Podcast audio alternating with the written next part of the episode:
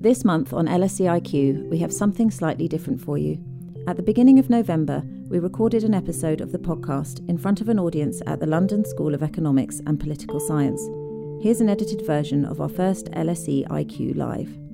For more episodes of LSE IQ and to subscribe on Apple Podcasts and SoundCloud, please visit lse.ac.uk forward slash IQ or search for LSE IQ in your favourite podcast app. Welcome to this recording of LSEIQ. I'm Sue Windebank and this is my colleague Jo Bale. We're both co producers of the LSEIQ podcast, the podcast where we ask leading social scientists and other experts to answer an intelligent question about economics, politics, or society. We also have our LSEIQ colleagues here tonight with us Tom Williams, James Ratty, hiding behind the lectern there, and Ollie Johnson, who will be recording and producing the podcast for us. This event is part of the Economic and Social Research Council's Festival of Social Science. Jo. Hello. Um, we have three distinguished LSE academics with us tonight. Dr. Rebecca Elliott is an assistant professor in LSE's Department of Sociology. She's particularly interested in how the environmental impacts of climate change are confronted as economic problems. She also focuses on green consumption.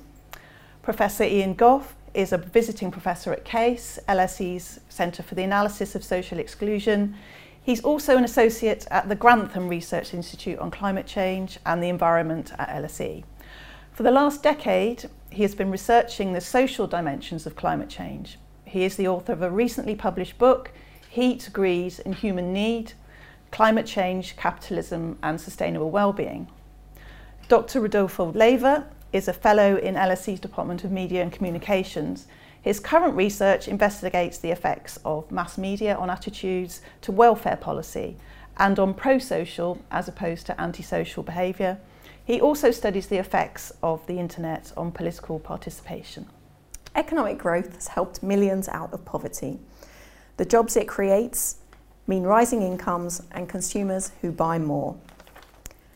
This drives further growth and higher living standards, including better health and education. Yet WWF, the World Wildlife Fund, has recently warned that exploding human consumption is the driving force behind unprecedented planetary change through increased demand for energy, land, and water. Plastics and microplastics are filling our oceans and rivers and entering the food chain. The production of goods and services for household use is the most important cause of greenhouse gas emissions. The textile industry is responsible for depleting and polluting water resources and committing human rights abuses against its workers. It is also a major source of greenhouse gas emissions, and three fifths of all clothing produced ends up in incinerators or landfill within a year of being made. For this episode of LSEIQ, we're asking can we afford our consumer society? Rebecca, you've done some of your research on green consumption. Many of us want to do our bit for the environment by buying these products, but they're quite expensive, and sometimes some of the claims behind them are we're not sure that they're you know completely um, true. So, who buys these green products and why? Sure. So, to answer this question, the first thing we have to do is be precise about what it is that we mean when we say green consumption. So, what is green consumption? Most fundamentally, perhaps cynically, it's largely a marketing distinction. These are goods and services that are marketed as relatively environmentally friendly or sustainable. And purveyors of these goods and services will make these claims about their environmental friendliness using different strategies, different messaging, which means that these goods will appeal to different people and for different reasons. So, in my research, I've argued that in order to understand who's buying these products, we have to be clear about what products we're talking about. Are we talking about recycled paper? Are we talking about electric vehicles? And in my research, I focus on the consumption of household goods, so things that are made from recycled materials, that don't use chemicals, or that decompose after they're used. And based on an analysis of US survey data, I've found that higher levels of education, being female, being a parent, and identifying as an environmentalist are all positive predictors. In other words, people with these characteristics are more likely to say, yes, I'm interested in this kind of green consumption. So, what are the implications of that? There are two. So, the first is that, interestingly, higher incomes did not significantly predict uh, resonating with this kind of green consumption, which goes against some of our stereotypes about it, actually, because I think there is this general sense that it is the more affluent who tend to participate in this, not just as a matter of virtue signaling, but as a way of status signaling. Oftentimes, these goods are much more expensive than their conventional counterparts. Um, but household goods, like the ones tapped in, in the survey that I looked at, don't really afford the opportunity to signal social status, right? So the, the plastic on the toilet roll might say it's you know, bragging about its environmental friendliness, but you take that plastic off and it looks like any other toilet roll. Um, so given my findings, you know, what I conclude is that this is still about status. And education, which is a positive predictor, is very much about social status. But what I conclude is that status works a little bit more subconsciously and implicitly than we typically think it does. So it's this, this kind of green consumption has more to do with the kind of cultivation and the discernment that comes with higher education. And the other implication is that green consumption of household goods seems to be, have something to do with being a mother and mothering. And it's associated with a certain conception of gender roles that locates responsibility for the welfare of the planet for current and future generations uh, in women, both in the home and more broadly. And so, how seriously to take this? Um, you know, the merits of green consumption are vigorously debated. We should absolutely encourage the uh, innovation in energy efficient washing machines and recycled textiles and products that decompose. Um, but for those of us living kind of relatively rich lives in relatively rich places, I tend to come down on the side of the critics who've observed that the bigger, more important thing is to just consume less. So every act of consumption is an environmental act. Um, and there are ways to recycle and reuse that people have been engaging in, in a long, for a long time, but that's not necessarily recognized or valorized as what we would notice as green consumption. So we just need to buy their stuff. Mm-hmm. Thank you, Rebecca. Um, Rudy, you've conducted psychological experiments about the effects of watching popular TV shows like Keeping Up with the Kardashians and The Apprentice, um, shows that glamorise the accumulation of wealth. Uh, what did they reveal, and what do you think are the wider implications? Generally these uh, so these types of shows right they promote what are um, i guess considered kind of a, uh, conceptions of materialism. Now i'm going to have to read from this and that's just so that i can stay on tangent. And i'm sorry if this sounds overly scripted but um, i just want to be concise and make sure that i don't say anything that will get me fired. I'm on a fixed term contract so i have to be very careful. Okay so uh, so i need to define materialism first right uh, which here refers to a set of values and attitudes that orient individuals to valorize, seek, be preoccupied with acquiring wealth, possessions, prestige, and status. So, moreover, uh, by reality television, I'm thus only referring to reality based shows. Of course, we know that they're not reality, but you know, um, that are replete with materialistic media messages, right? That is, media representations and endorsements of affluence, fame, image, status, interpersonal competition, and conspicuous consumption. So, specific examples include Keeping Up with the Kardashians, uh, The Apprentice, made in Chelsea. Right? All of these about wealthy people's lives uh, or sort of reality tele- uh, talent shows like The X Factor, etc. So, correspondingly, experimental psychology studies, including my own, have found that even momentary and subliminal exposure to um, uh, materialism related images, such as pictures of money, for example, uh, and language, just words such as buy or consume, or pictures of a dollar sign or pound sign, uh, can simultaneously trigger uh, antisocial responses and inhibit prosociality. Relatedly, developmental studies have linked the rise in the dissemination and consequent exposure to materialistic media messages over the past 30 years to generational increases in self interestedness and desires to be rich and famous, and decreases in empathy and communitarian orientations and concerns for the environment.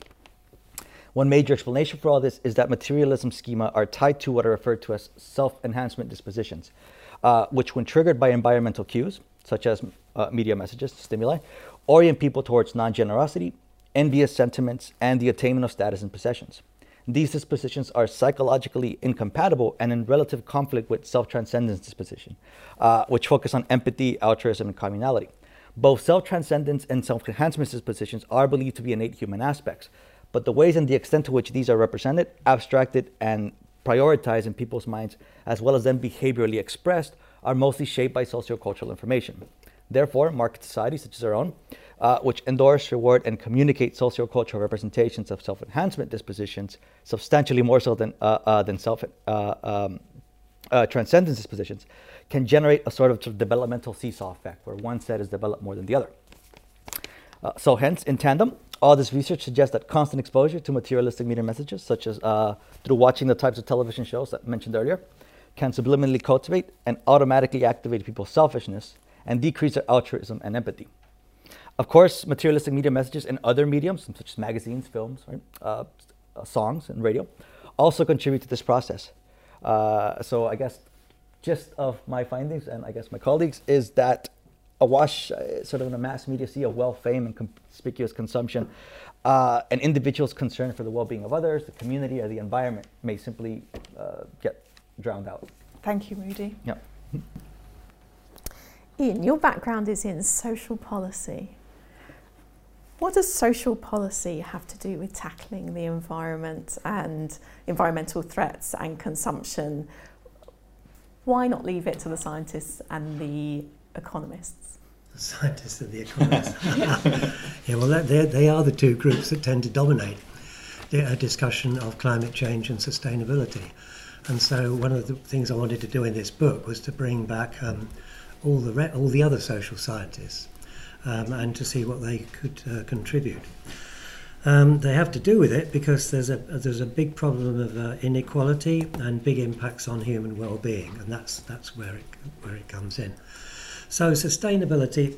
I mean, I, I, I think we're all mainly concerned here with environmental sustainability.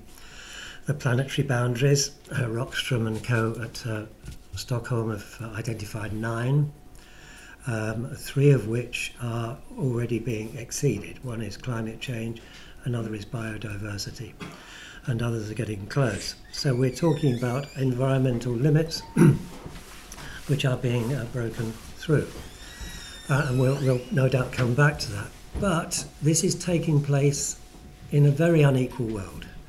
Um, the, the main driver of emissions uh, and, and, carbon and greenhouse gases, which is my main area of study, um, is income. It doesn't matter whether you look between countries or within countries, within groups, always the higher your income, the higher the emissions and the carbon usage.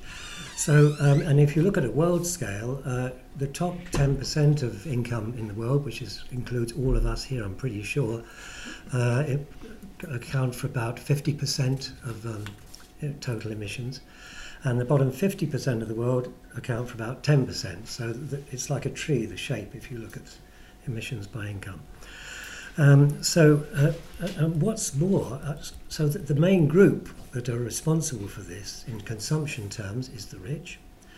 Um, and then that also means they're spending more and more on, on luxuries, or at least on comfort goods, and, and less on uh, necessities. So they're crowding out necessities. Um, uh, Gandhi said, you know, there's plenty in the world for uh, human to meet human needs, but not to meet human greed. And the World Bankable people came up with a, a nice example of this. They calculated that if um, the U.S. drivers of SUVs, there are 45 million of them, um, swap their cars for average cars, then the emissions saved would enable the whole world to be provided with electricity. In other words, the one and a half billion people in the world who are, go without electricity at the moment could have a modest amount of electricity within this emissions ceiling. So um, that's that's sort of one example. So and this is where then um, social justice comes in, which is another important aspect of social policy, but also, of course, of philosophy. Um, and um, it's important then when dealing when thinking about climate change and, and addressing it to bear in mind uh, the, re, the need for justice on a world scale and the need for justice within countries too.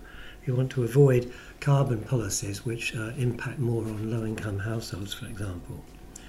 Um, and the, I suppose the other the other way in which this ties in with social policy is through this idea of, of human needs. Um, we're talking here about consumption. Consumption is driven by wants, by people's preferences. Uh, if they're backed by income, if they got the money to, to put them into operation. Um, so those are the two factors that matter: preferences and income. But needs provides uh, an alternative um, value, if you like, and metric, uh, common human needs, which apply to all people uh, across the world and into the future which is where intergenerational justice comes in. So um, I think social policy can contribute this idea of, of common human needs uh, as a, another way of challenging um, wants and wants-driven consumption. How easy is it to distinguish between human wants and human needs? Oh, that's easy. um, wants are wants, whatever people prefer uh, as I say, the usual way in economics to study them is how they're revealed in markets. The trouble with that is you've got to have money to, to buy the goods to meet the wants. Needs are um, what's uh, necessary things to avoid harm and to enable participation uh, and the capacities to participate in, in human societies. We say the basic needs are, are participation, health, uh, and autonomy. And these in turn require certain things like food. I mean, this isn't rocket science. You know, you need food, water, clothing, but also psychological needs such as security, a certain level of security in childhood. These are, common to all peoples, uh, and that's the way in which we and others who use the term needs would tend to identify them. Thanks, Ian. Um, let's move the discussion on to the idea of degrowth being part of the solution to climate change. I think, Ian, it's something that you're, you've, you've um, talked about in your, in your book. Can you explain what degrowth means and what you would say to economists and politicians who say we need growth to, to, um, for innovation to reduce the impact of climate change on our lives? We need growth to, to, to uh, avoid climate change. Yeah. um, well, the basic argument there is technology. That um, you know, a high growth society, we, we are a high technology society. We're a very clever species, and uh, we can find more and more ways of decoupling our consumption from our damage to the planet. Basically, um, decoupling is the key word. So we can continue to have growth, but we can cut down um, emissions and other damages uh, by being clever and, and, developing the appropriate technology. My argument against that is uh, there's two arguments. The first is uh, it can't work. It cannot be enough um, because we have to we have to move to a zero carbon world by 2050 at the latest, which means a colossal decline in emissions. And all the figures we've seen suggest that can't be done. You can easily do um, energy. Uh, you know, you can move to electricity and solar power and all the rest of it, but all the rest, uh, land and um, agriculture and housing and everything, it's much more difficult. So uh, I think it's it can't happen. So you need something else other than this decoupling, technological decoupling. And the second argument against it is that it, it's, uh, it can be unjust. It doesn't take into account the inequality I've talked about and the distribution of um, the, the sacrifice, if you like. Rebecca, would you like to comment, or Rudy? Yeah, so this uh, in some ways kind of follows up from uh, Ian's earlier description of his research. You know, and at, at, the outset, we heard a lot about the relationship between growth and uh, improved livelihoods, lengthened lives, improved well-being, reduced infant mortality, more jobs, all of these things. Um, and two points to make about that. The first is that you know, there's not this kind of direct relationship between economic growth and increases in well-being without any, anything mediating that relationship. So there are political institutions that regulate and distribute the benefits and burdens of that growth. And it creates winners and losers in the process. So with levels of inequality at kind of historic levels, as Ian mentioned, we know that even in the context of immense growth, the spoils can go to a tiny fraction of the people. So it's never people in general who see these benefits, it's some people and not other people. And then the second point is that I think we can scrutinize the more fundamental question, perhaps, of whether it's worth winning.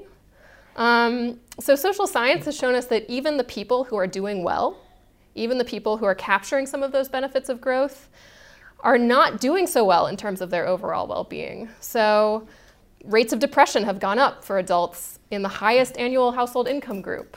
And what are the most common reasons for stress? Money and work. Uh, youth in these families have higher levels of anxiety than inner city youth. They have higher substance abuse rates. They're at higher risk for psychological disturbance due to excessive pressures to achieve. So the winners uh, in, in a growth fueled system consume more, they work more, and they're miserable. Uh, so, you know, we may lose growth, we may have to lose growth, or the idea of growth, but in the process, we could also lose some things that were perhaps never worth having to begin with.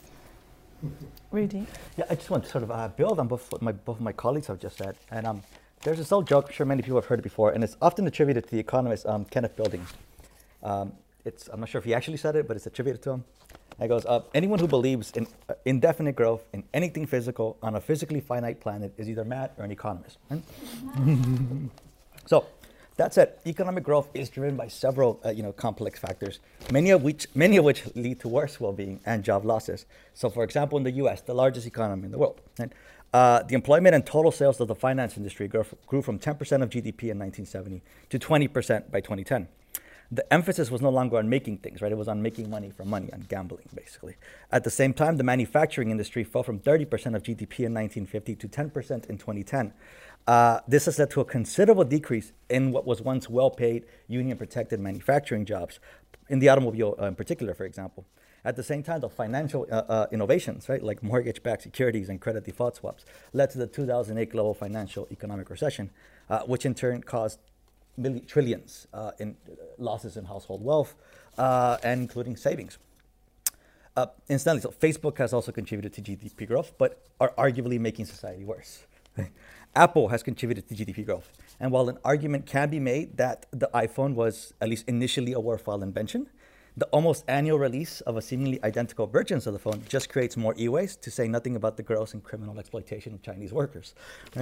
so, moreover, in developing countries, for example, uh, natural disasters, uh, like the recent sort of hurricanes, uh, can, at least in about third or fourth quarter, generally to a boost in GDP through recovery spending. Right? Now, I'm only bringing up these examples just to highlight uh, how economic growth, at least as it's currently kind of uh, understood in terms of GDP, should not be held uh, as good in and of itself or valuable, right, or, or, socially beneficial, but rather it has to be examined within the context from where this growth comes from. Um, and relatedly, so many of the great innovations that have actually made things better, like penicillin or the internet, were state funded and created in public universities. And that often gets forgotten, really annoyingly so. Interesting. Can I just come in there? I think there's, there's another issue here, which is that I, I, suppose the basic story in the, in the West, at any rate, of the last hundred years, is that um, yeah, growth and, and capitalist economy has improved standards of living very considerably. Um, and uh, Rebecca mentioned one of the side effects there. Not, that doesn't necessarily translate into well-being. Another one is that this has been at the expense of uh, the well-being of future generations. It's an intergenerational issue here. We've squandered, in a sense, a lot of the resources of the planet, um, um, and we have to now start thinking in intergenerational terms. There is an idea that might be appealing to many of us that, that if we work less, we'll earn less, um, but we'll spend less as well. Is this a realistic way to tackle consumerism? Who wants to take, tackle that? Um, Ian? Okay, yes, I'm happy to. Um, yeah, reduced work, reduced paid work time, I think is a very important mechanism towards uh, degrowth and towards recomposing consumption in a more, in a more sane way. There are two basic routes. If you have less um, work time, everything else being equal, you have less money. So you have less money to spend. That's uh, an effective way or, or at least of re- reducing the increase in, in, in, incomes and consumption. And the second argument is that um, if you have more time, you can uh, consume in a less uh, harmful way, cooking your own meals and, and so forth, repairing things, so there could be a shift in the consumption. It seems that the first of these, the first mechanism, is more important than the second. Um, so, uh, yes, work is, is, enjoy, is enjoyable, and, um, but there, is, there, is, there are bad jobs, and there is overwork, and there is under, underemployment uh, at the same time. So, um, I think that this is the most sane and reformist and gradualist way. Uh, if we compare Germany and America, about 1980 they had similar hours of work in the year. Since then, the German hours have fallen about 20%, and the American average hours have stayed the same. So you can see there are a different way of taking out productivity growth, uh, and one is more sustainable than the other. Rebecca. Yeah, just to kind of follow directly on that. Um, you know, if we think also about the relationship between work and well-being, and, and people do like work, but they like work in part because it allows them to earn, and they can they earn to consume. Um, and, and here I think that actually some some work that's being developed by the Harvard sociologist Michelle Lamont is really interesting. She was here a few weeks ago at the LSE to give the British Journal of Sociology annual lecture, and she cited a lot of these data points about how miserable top income earners are and how inequality is making everyone unhappy. And she argues that we need, in part, a cultural shift um, that gives us multiple ways of understanding ourselves as meritorious and understanding others as worthy. So, right now, we really have one. We have uh, what Michelle Lamont calls having criteria. So, our ideal self is based on what we can consume, what we have, and what we can get. And if we have other scripts based on what she calls being criteria, then we can understand ourselves and others as meritorious in lots of different ways. So to connect that to this discussion, if we could de-link our sense of self-worth from consumption, then we'd work for different reasons. We, we, right now we work in order to earn, to consume. People who work more buy more stuff and they throw away more stuff. They also live more carbon intensive lifestyles, as Ian mentioned. And if we didn't care so much about consumption, if we were satisfied with having less overall, it wouldn't seem so galling to work less and to earn less. Um, and this frees up time to do things that we do know actually measurably improve our, our sense of self satisfaction and social satisfaction, which is to cultivate our social and familial relations to provide care to each other. Rudy, do you think this is a realistic vision as we are surrounded by so many messages from the media telling us what we need to have in our lives to be a successful person? Uh, I guess there's a, yeah, difference between uh, realistic and normative, uh, as in, I think it should, but I am very pessimistic and cynical. Uh, so I don't think it's going to happen anytime soon, right? Without significant, considerable structural reconfiguration. And I'm going to get accused of being a Marxist at some point.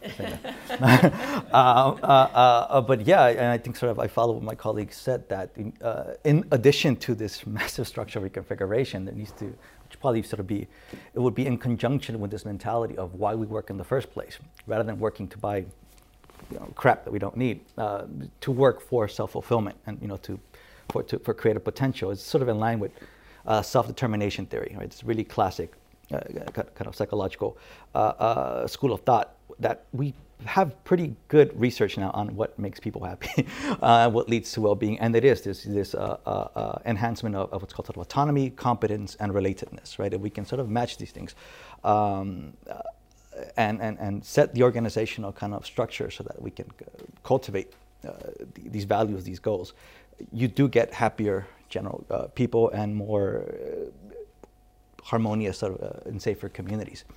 Uh, but it, it, does, it will take considerable structural reconfiguration. Um, and people not working in what David Graeber called bullshit jobs, right?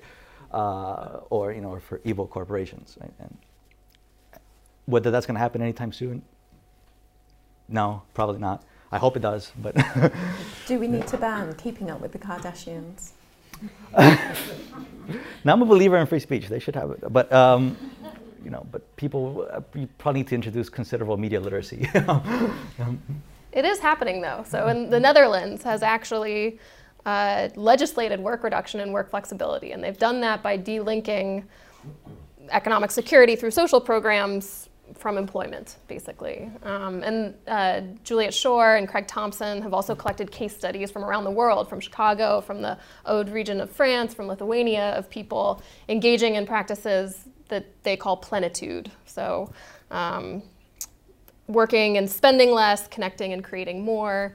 Um, so, across these different cases, there are groups of people who are organizing their lives a little bit differently to kind of try to break the reproduction of these, these work and consumption practices, and that has ecologically significant effects. I'm glad you mentioned that because people often just refer to the French 35 hour week, which actually wasn't as bad an experiment as it has often made out. But there are many other ways of uh, shifting towards uh, shorter working hours. I, I, sorry, I, just, I, I, would say that sort of the examples that they come up with, I mean, that those are give good evidence that these projects can work. Uh, that's what makes it all the more depressing that we're not implementing them on a wide scale. But on the other hand, your opening remarks were a, a terrific eye opener for me and pretty depressing. so, um, imagine this what single policy would you introduce if you were Prime Minister for the day? And also, what single piece of advice would you give to our audience to reduce the impact of their consumption? Does anyone want to go first? Um, well, my policy will probably be to enact Ian Gough's policy, whatever that is, uh, because he's the social policy expert. Um, but in terms of, you know, I, I mean, I think the, the, big policy idea, and it's not a single policy, is to kind of further the transformation of the economy away from its excessive reliance on consumption, its dependence on fossil fuels. Recent industrial policy has taken steps in that direction. I read today, in fact, that UK renewable energy capacity surpassed fossil fuels for the first time. That's a good sign. Um, but in terms of kind of lower hanging fruit, we should just retrofit all UK housing to be more energy efficient. So, as you know, because you live in housing here, uh, the UK has some of the least thermally efficient housing in Europe, which means that we also have really high rates of fuel poverty. And so, what this underscores is that environmental policy shouldn't be thought of as somehow separate from social policy, as separate, from economic policy. These are always linked issues. And then, in terms of advice, um, you know, fly less, drive less, live in smaller homes that need less heat, eat local food and a lot less meat. Um, the biggest in- impacts from our consumption come from transportation, from housing, and from food. But really, these aren't problems that can be solved by individual intention and mindfulness. These are structural, they're systemic. Uh, it's worth keeping in mind that 100 companies are responsible for 71% of our global emissions. Anyone else? well, I agree with uh, uh, that's a terrific list. On retrofitting, I remember uh, George Monbiot saying once that one or two million uh, people in Britain would be as well off uh, living in tents because of the, the, uh, the, the, the, inefficiencies of, of, British housing, the worst British housing. Um, if I, I would move on to structural, I, I'd make a couple of structural suggestions. Um, one is a maximum income. We're, we're, we're researching into that right now to see if we can reach a consensus amongst panels of citizens in Britain about what a maximum income is like, what is too much. Um, and the other is rationing of carbon. Um, you know, I'm, I'm, thinking of sort of radical policies here, which is difficult to do, but not difficult for uh, the basics of um, petrol, uh, gas, electricity, flights, and so forth. Those would be two radical st- structural ways. What do you think the maximum income should be? Um, I've got an answer to that. We'd like to hear it, I think. I think it should. I, well, we, we, we've done one calculation with people in Loughborough, and um, it comes to about £150,000 a year, which is, I think, is, in, is plausible. It's the income of the Prime Minister, for example, uh, and, uh, and it's pretty high for, for an individual income. Um, I think to, to start thinking about that, which is what we're trying to do in these groups, is, is an important step forward. It's a big task, obviously. And what would you advise the audience that they could do? What, what single thing? Uh, avoid long distance flying. Okay. Rudy, do you have any um, ideas about those two questions? Um, I guess one sort of just a rough one. Uh, if you know, if I had choice one, one day, uh, maybe introduce um, kind of a psychology of happiness and well-being into the GCSE curriculum. Um, uh, getting as particularly adolescents and as young as possible to understand. Uh, obviously, the, the research behind it is quite complicated, but the basic concepts can be taught at a fairly young level to understand what pursuits, what goals, what values actually lead to sort of uh, make one happy and fulfilled, and what doesn't. Um, uh, in addition to understanding how media can actually affect both subliminally uh, and explicitly uh, people's value orientations uh, and how to get them to be more critical of the things that they watch.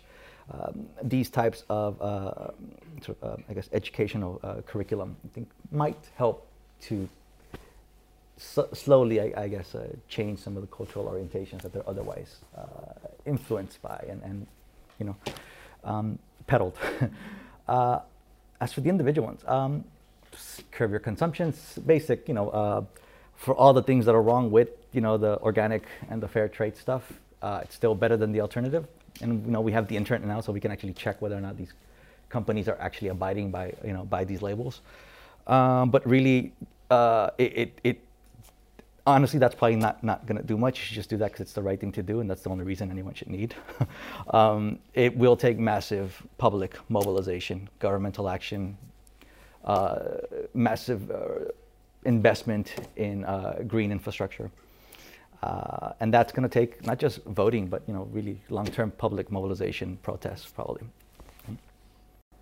Thank you. Finally, turning to our original question, Consumption driven economies have, for many, delivered wealth and luxury unknown to previous generations. This has come at a cost environmentally and socially. Is there any other way? Can we afford our consumer society? Rudy. Uh, no. well, the IPCC says we have, what, about 12 years left? hopefully by then I'll be dead or Norway, and I won't have to worry about the apocalypse anymore. So it's fine. uh, also, no. Um, but we might not want to hold on to it anyways. It might be a sacrifice of something that we didn't really need to have to begin with. Uh, so can we afford? Uh, no, because it's not. It's not. It's not. Not only is it not sustainable, it's not generalizable to eight or seven and a half billion people in the world. That's a pretty important consideration. Thank you. Now we're going to open the floor up to questions. Please do ask a question rather than making a statement. if you could say your name and where you're from, if you're happy to do that. And please do wait until we can get a microphone to you.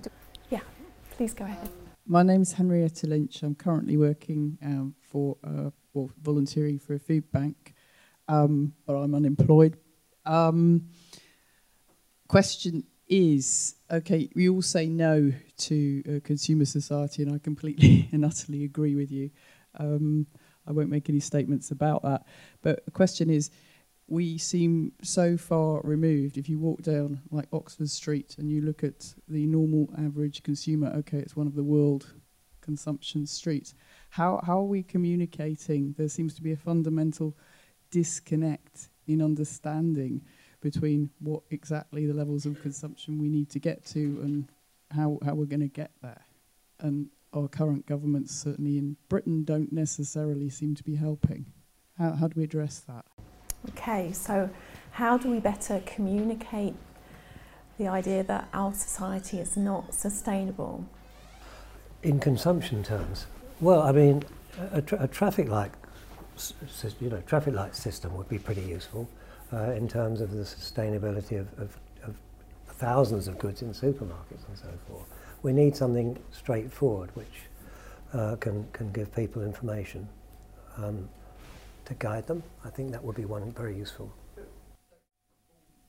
Mm. Mm. So it's the sense of urgency that you feel is lacking. Yeah. well, if, if we look at, if we look at the the one great example of altering uh, consumer behaviour, which is uh, smoking, um, there you had everything sort of thrown at smoking. You had very high taxes, you had regulation, you had shaming, and um, what else? Other things too, and banning. Um, and um, I think that demonstrates the sort of thing which is necessary. And I, I was struck by uh, Hancock talking about how to deal with obesity, and so I just said people should pull themselves together and behave better. Uh, that's not enough, it, but the, the lesson of smoking is that there are a set of measures that you can take. that governments can take. Does anybody else like to comment on that? Yeah, I also think that part of the problem with the messaging is about who's being targeted with the ask. So I actually think that making more of this point that Ian raised, that this is largely a problem of extreme affluence, that there, there is a relationship between incomes and consumption and emissions. And I think, you know, when the, when the messaging is so general as to suggest that, well, everyone's the problem, everyone's not the problem to quite the same extent. And, and I think that people are willing to make sacrifices if it feels like everyone's doing their fair share. And what that means is that the consumption that's kind of out of control on, on one end of the spectrum really needs to come down much more dramatically than the consumption of, of people who are really just trying to eke out a living day to day, um, who might have aspirations to shop on Oxford Street, but those aspirations aren't actually what's driving a lot of the problems that we're worried about. Rudy, do you have anything to add to that in particular? No, I think it's a great question. Um, uh, uh, and, and, honestly, we we're, we're, we're kind of stuck. I mean, like the you know the IPCC comes out you know with a report all the time, and it can't get any more and more you know apocalyptic, and people are still saying yeah whatever. so, you know, we're, we're still going to continue. So it's a fantastic question, uh, and we know from cognitive science that uh, human beings uh, we we're not very good at estimating risks long term.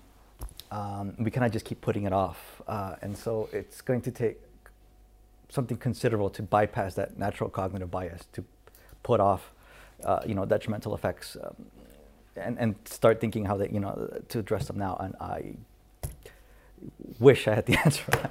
Doesn't sound like we're going to solve it here tonight, does it? No. Yeah. Okay. um, someone had the microphone here. Yes, thank you. Hi, my name's Matt Reynolds. I'm a student here at the LSE. Um, my question is um, with infinite growth being unsustainable, um, what do we use instead of GDP? As in, how do we measure uh, nations' ability to reduce, reuse, and recycle? What kind of positive measures are there to allow nations to track themselves against those targets? Well, there's basically two alternatives. You modify GDP, you subtract the costs of, uh, of environmental damage and so forth. Uh, you, uh, so it's, it's a much more net measure of what's happening. Uh, and the other then is that you switch completely to, to non-monetary measures of well-being um, and uh, start to track those. And I think we need to do that. The trouble is you get too many measures, it gets, people do like a, sing, a single or simple measure. Um, we haven't really devised that yet, but I would ask you that, that need satisfaction can provide that sort of measure. I think it's also, you know, interesting to think about this idea of growth and how it seems like this, you know, this infallible core principle of economics. But economic history shows us that it's actually a pretty recent invention. This idea that you know growth above all else um, really only kind of entered mainstream economics, I think, in the 1960s, um, and really as a way to kind of justify or explain uh, globalization and financialization and you know and all that goes with that. Um, so I think that it, it is actually possible to unthink growth and think along some of these alternative metrics. Yeah, just that there. Okay. Yeah. Thank you. Uh, my name is Sanjan. I work in the public sector. Some of the concepts that you've identified, such as degrowth, um, that when you want to popularize the, this idea across the masses, across government, across public policy, those aren't words that any politician will ever put forward in the public sphere if they want to be re-elected at any election in the near future. Um, if technology is the problem, can we use technology to find solution to the environmental problems that we've caused? Um, there are some things that we do need to change in terms of how do we how we consume plastics, so on and so forth. Um, surely we've gone past the tipping point, uh, and we need to use technology to clean the air and some of the other th issues and problems that we are facing. Because there are much of the world that want to have similar types of consumption as this part of the world. Um, so how do we, we shouldn't really stomp on their sort of aspirations as such, just because we've had it and we've messed the world up. Doesn't mean that they mm-hmm. don't want to also have it, but not mess the world up, mm -hmm. if that mm-hmm. makes sense. So, can technology allow people in developing countries to have the things that we have?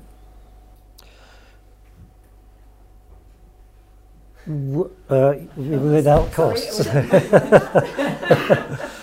um, no, I mean it, it can't. It, it, the, the, maths don't add up. I mean the sums don't add up. So that uh, you, you have to do something more than than green growth. But degrowth, I agree with you entirely, is a complete turn off. I mean, uh, it's just I, I've pondered for ages. How on earth can you get this even outgrowth? post growth. Yeah, post growth. Some talk about a growth, which is um, indifference to growth. You do what needs to be done, and then perhaps it'll grow, perhaps it won't, but it doesn't really matter. Um, there are those sorts of alternatives. Um, but that is the, is the $64,000 question, if that's not a contradiction in terms. And um, the, so that's the reason in my book I argue for an intermediate stage of recomposing consumption where you don't actually question the total level of consumption, but you say let's recompose it in, in lower carbon terms. Let's see how far that gets us uh, before we start talking about. My favourite term would be post growth. There's also the argument that we are actually sliding towards a, a, a, zero growth world. I mean, there's no question that productivity is diminishing across the right across the world. And um, I, am not at all convinced that uh, we won't be sliding towards zero or low growth anyway. Yes. Uh, hi, thank you. Uh, my name is Justin Bartery, and I'm part of an incubator called Zinc that fostered the creation of social impact uh, businesses. And um, my question, building on what you said, uh, Rebecca, you said that basically climate change um, is everyone's problem, but at the same time, it's no one's problem, and um, and that consumers and people have a role to play. Um, I I was wondering if um, the panel could comment of the ethical consumption gap, which is where people say they want to behave and act and shop according to a certain set of values, um, but actually in real term um, they don't. Um, so is there an opportunity there to close that gap, and, and what do you think? Is it too small? Uh, is it worth exploring? Okay, so is there an opportunity to close uh, the gap between what people say they're going to do and then what people actually do? Rebecca, would you like to start? Sure. Uh, well, from the perspective of the kind of ecological significance of consumption, I'm less worried about that gap because most of the, the, the most impactful consumption we do happens through how we travel, what we live in, and what we eat. Um, and a lot of that is routine, it's habitual. We don't necessarily exercise a whole lot of choice over it. Uh, you know, we certainly get locked into certain kinds of commutes. We have to rely on certain forms of transit. Um, we live where we can afford to live. Uh, we don't always have control over the condition of that housing. You know, certainly if you're a renter on the, the private market here in London, that's not the case. So you know, so in all of these ways, if we're really interested in moving the needle on the ecological significance of our consumption, the, the levers aren't really by getting consumers to behave in the ways that they say they want to behave. Um, and you know, the, the other thing that I think the focus on ethical consumption does is it, it identifies the household as this site, this problem site that needs discipline. And you know, in related in relation to the, the findings of my own research, right, identifying the household makes it the problem of women who tend to be the, the consumers uh, making consumption decisions for the household. Um, you know, I think it privatizes the problem in certain ways. It makes the behavior of women the object of scrutiny in a way that isn't actually in proportion to, to some of these bigger, more ecologically significant forms of consumption. Rudy. Um, what possibly might help is getting people to be more aware of the negative externalities of the things that they consume. Just like with smoking, you know, you have the, the packaging right in your face, you know, with the, the person with the bad teeth, right?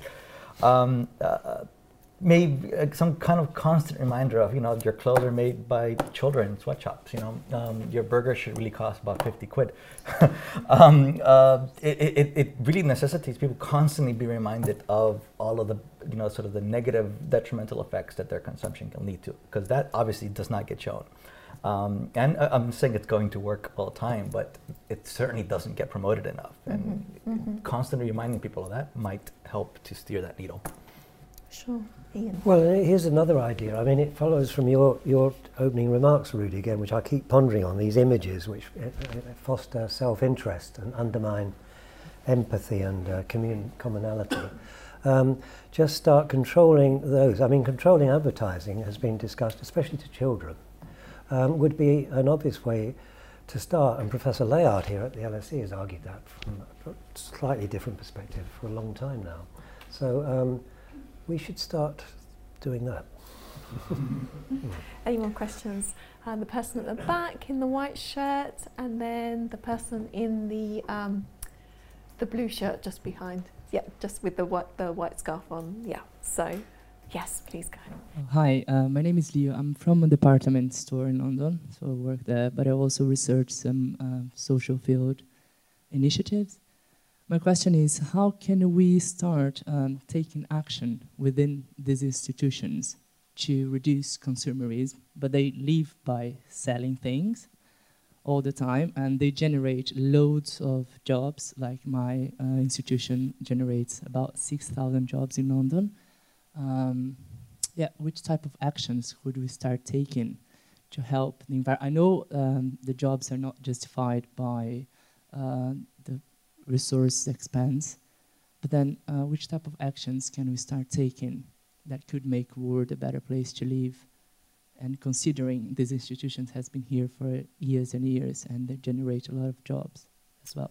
Well, I've already mentioned the notion of traffic lights um, and signalling, um, and um, uh, I think carbon labelling would be very useful. Uh, Tesco uh, looked at this about 10 years ago, and they were, they were going to do it. About 50,000 commodities, they were going to have a, a clear carbon labelling so that people would be, at least be informed but they just decided that was too difficult to do, and that, or they couldn't do it by themselves. Uh, so that would be one concrete way, I think, in which department stores could move. Yes, please.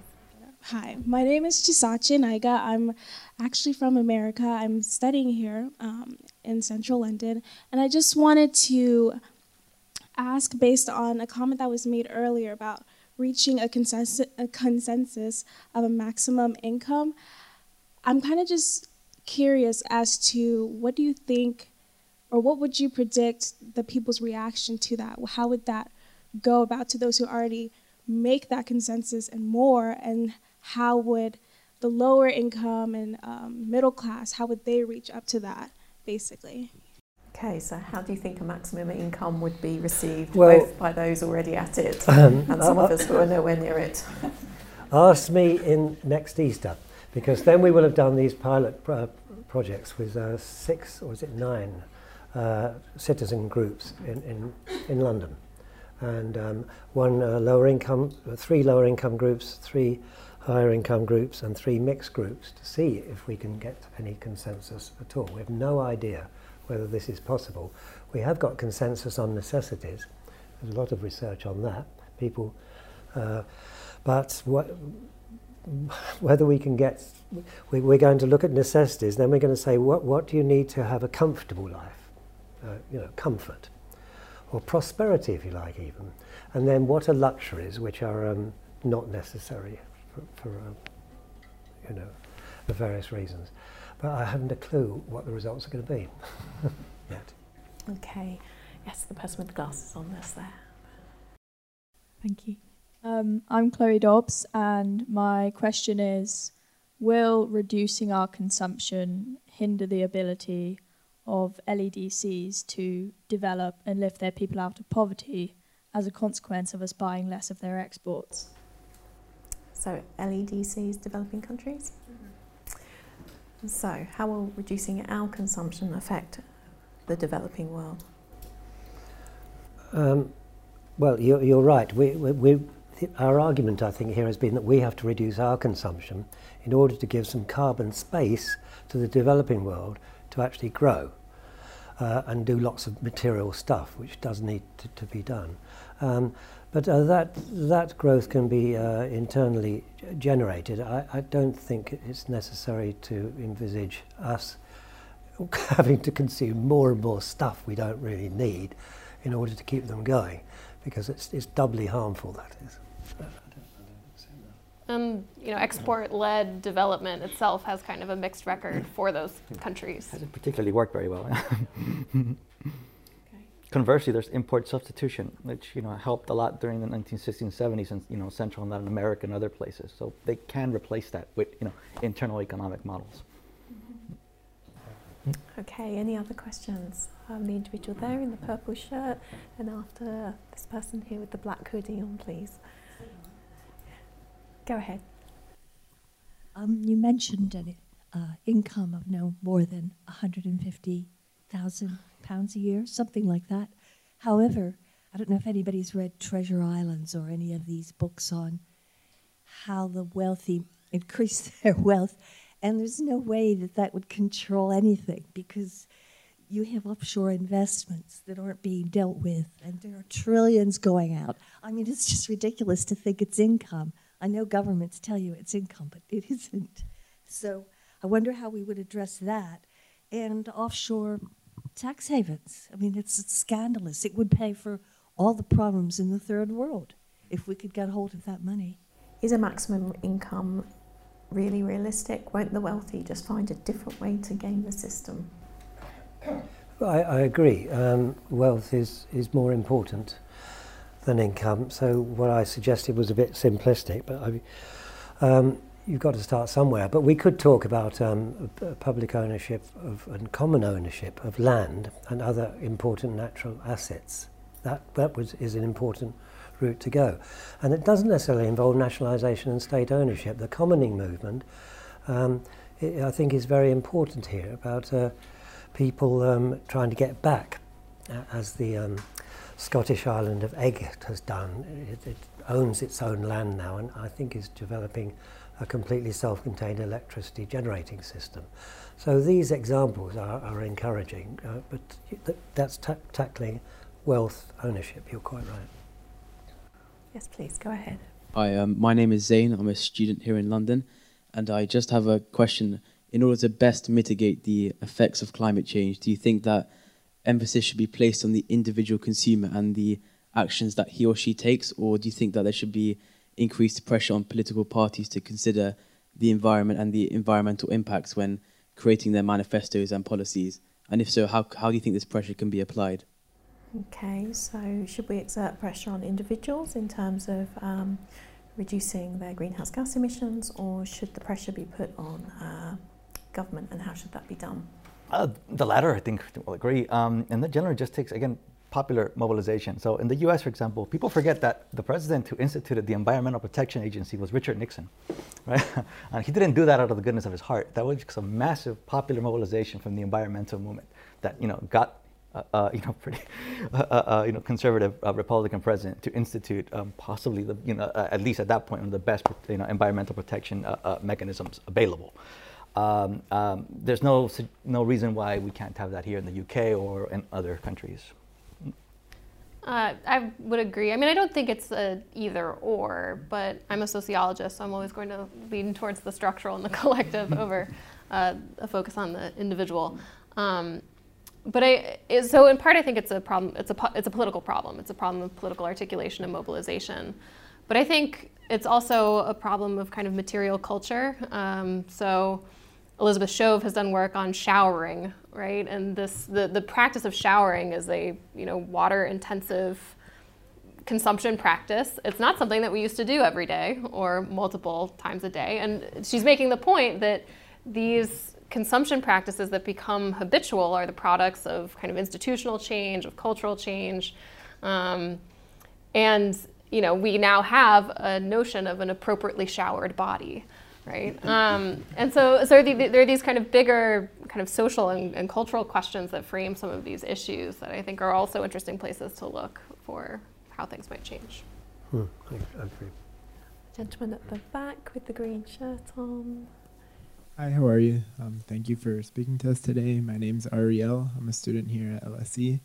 Um, and my question is um, Is there a risk in promoting these small scale green consumption activities that we're creating sort of a moral licensing to, to sort of say, you know, I'm doing my part, I'm playing my role, and then we don't end up focusing on the bigger picture things? And if so, how can we both promote the small scale fixes and also keep our minds focused on the long term, larger scale fixes. Okay, so are the small scale fixes hiding what needs to be done on the bigger scale? So I think actually the empirical evidence is mixed about the relationship between kind of green consumption behavior and other forms of what we might recognize as kind of proper environmental politics. Uh, you know, there's some evidence that consumption is sort of the gateway drug to political activation uh, around these issues. Uh, and then there's other evidence that suggests that people are kind of content to buy green and stop there.